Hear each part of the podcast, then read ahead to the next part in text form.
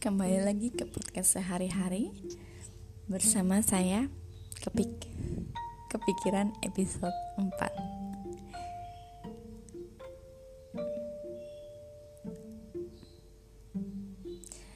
Ada kalanya saya mendapati diri seperti sedang di tengah sampan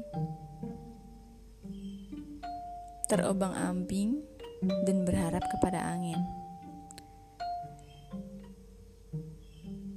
Rasanya dayung kecil yang saya miliki tidak akan sanggup untuk membantu saya untuk menepi.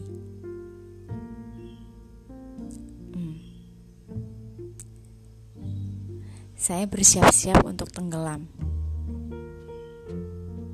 Namun tidak juga. Ternyata kita tidak pernah siap, tidak pernah bisa siap untuk tenggelam begitu saja. Maklumlah, kita adalah makhluk yang dibekali insting untuk tetap bertahan. Begitupun di tengah gejolak ketidakpastian pandemi COVID-19 sekarang. Hmm, sebenarnya ada atau tidak ada pandemik ini hidup memang sudah sepaket dengan ketidakpastian kan? Namun memang tahun ini terasa sangat hebat, menantang, melelahkan. Wow, pokoknya tuh luar biasa ya.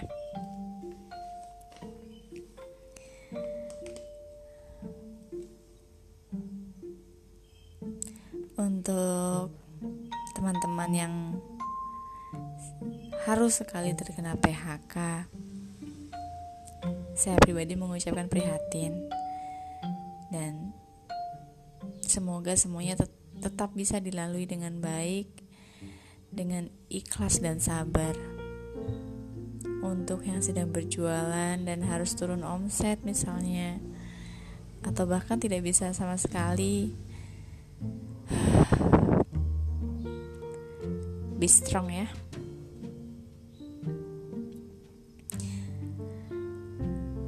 Dan untuk diri saya, saya selalu mengingatkan kepada diri saya untuk selalu mempunyai pilihan. Misalnya, saya punya pilihan untuk mendengar berita yang baik-baik saja atau yang buruk-buruk saja. Hmm? Tapi sebaiknya yang berimbang. Supaya tidak ada kesempatan untuk menjadi terlena ataupun ketakutan yang terlalu meraja.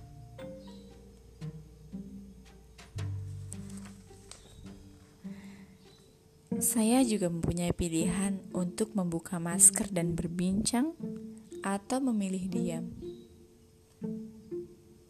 Memperbanyak istighfar. Atau sekadar diam menyetorkan banyak hal kepada pikiran, lalu menuliskannya.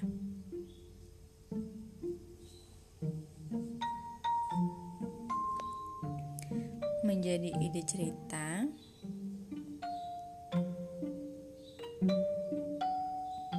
bisnis mungkin, tapi saya tidak punya bisnis, atau sekedar pustaka kenang-kenangan saja.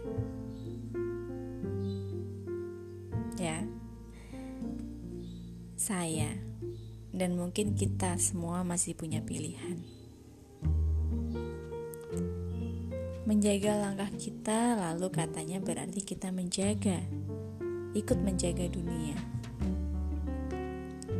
Atau bermain-main dengan keuntungan yang sewaktu-waktu bisa menjadi pentungan.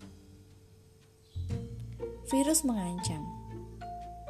Namun Suara keroncongan pada perut anak kita terdengar lebih menyeramkan. Well, saya pikir tidak ada salah, tidak ada benar. Kita selalu punya pilihan. Kita selalu punya pilihan untuk memutar arah mata kita memandang, mengambil hikmah dari petaka ini. Mungkin ada baiknya juga untuk kita dan diri kita sendiri. Mungkin ya.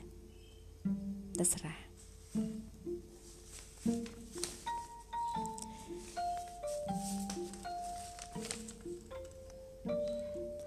Pandemic 9 pandemic COVID-19 ini akhirnya hmm, membuka mata saya bah untuk menyadari bahwa memang dunia ini penuh dengan ketidakpastian.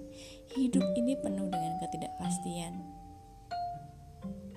Ingat saat pertama kali corona hadir bukan di Indonesia, di Wuhan, kita sebagian kita sangat yakin bahwa Indonesia adalah negara yang kebal. Rasanya sangat mimpi sekali, rasanya sangat tidak mungkin bahwa COVID, bahwa virus itu bisa sampai di sekitar kita saat ini. Tapi ya itulah, jika Tuhan dan semesta sudah sudah berkehendak sama dengan kehidupan kita sehari-hari. Hidup dan ketidakpastian. Well, ini untuk kita pejuang quarter life crisis khususnya.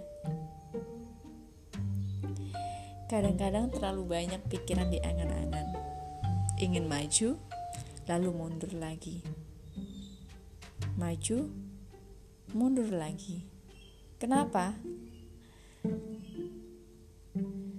takut gagal lalu merugi.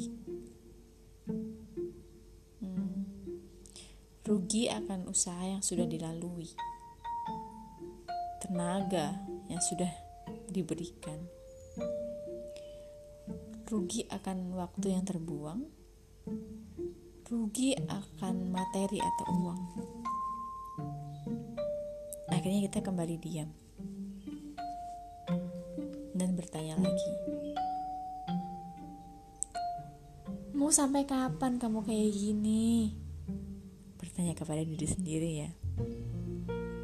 Gak ada kemajuan. Lalu kita berangan lagi. Lalu menyerah karena ketidakpastian. Hmm, gimana ya caranya menghilangkan ketidakpastian?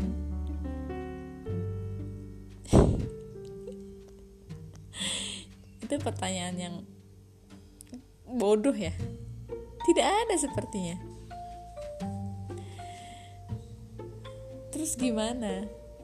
Kalau kita capek udah berjuang namun tetap menemui kegagalan. Lagi-lagi ketidakpastian. Misalnya memperjuangkan cinta eh nikahnya sama dia yang lebih kaya, atau bahkan yang lebih tidak punya apa-apa. Kelihatannya, atau misalnya lagi kita kita sudah lelah mengikuti interview pekerjaan. Uang di tangan habis untuk ongkos kendaraan. Eh, yang diterima mereka yang punya orang dalam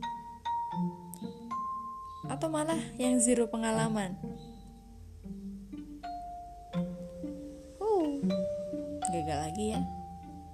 Lagi-lagi ketidakpastian. Gak ingin coba-coba lagi. Kembali rebahan. Kata kita mau yang pasti-pasti aja lah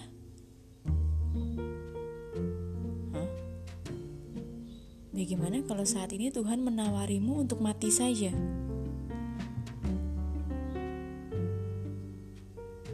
Nggak mau? Ya karena yang paling pasti dari hidup ini adalah mati kan? Enggan. Oke. Jadi kita hidup segan mati tak mau ya.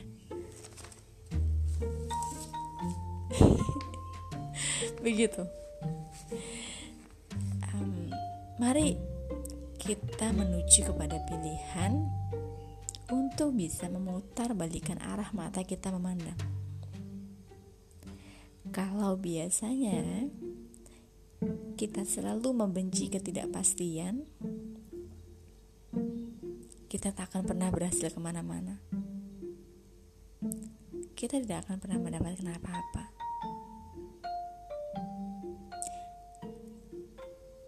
Dari membenci ketidakpastian, yuk kita coba untuk menerima ketidakpastian merupakan bagian dari kehidupan. Ya, legowo saja. Selegowo saat kita kocok dadu ular tangga,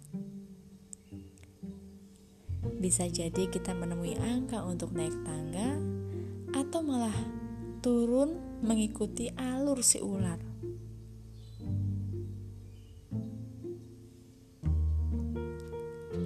Katanya hidup jangan coba-coba.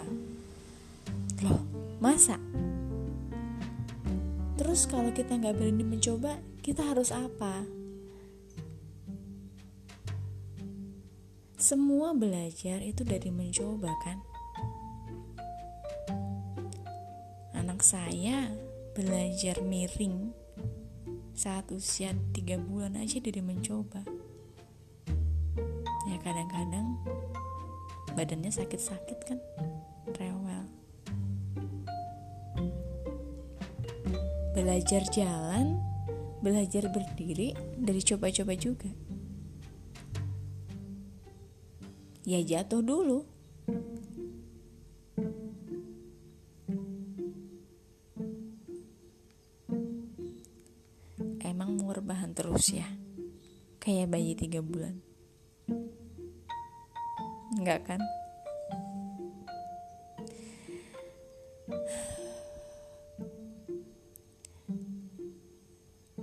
saya berpedoman bahwa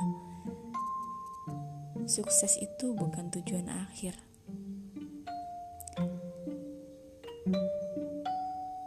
Saya berpedoman bahwa sukses itu saat saya berani mencoba apa pun itu yang menurut orang hebat atau tidak hebat, tapi saya selalu mengapresiasi percobaan saya, walaupun saya gagal.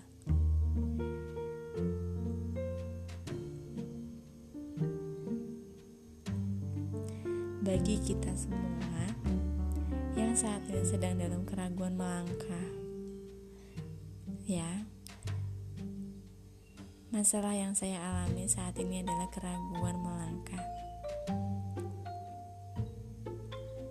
Misalnya, melangkah dalam memilih jenjang karir.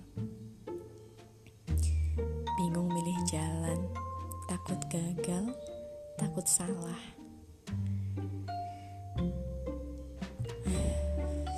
Tapi setelah saya pikir-pikir, dalam memutuskan sebuah pilihan, pertimbangan kita itu terlalu murah untuk dilabeli benar atau salah.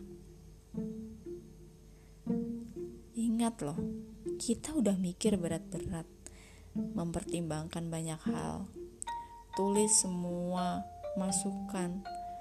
Uh, mendengarkan dekstrasi berisik-berisiknya otak, berisik-berisiknya pikiran. Terus mau cuman dilabelin benar atau salah saja.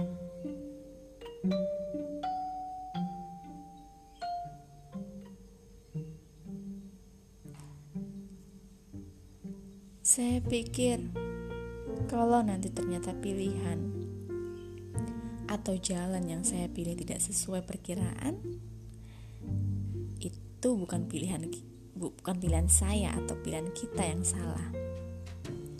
Tapi bisa jadi kita menuju jalan yang lebih baik, yang lebih indah. Oke, boleh disebut itu sebuah resiko, resiko pilihan. Dan boleh disebut itu bagian dari ketidakpastian yang sedari awal sudah kita sadari akan selalu hadir dalam kehidupan.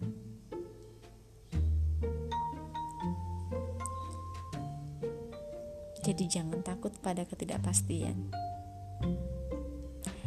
Saya ingin berteman, belajar akrab dengan mereka sampai saking akrabnya saat berjumpa dengan mereka, saya mampu menyapa, say hi, lalu tersenyum. Terbayang, tidak ada lagi beban atau rasa kecewa.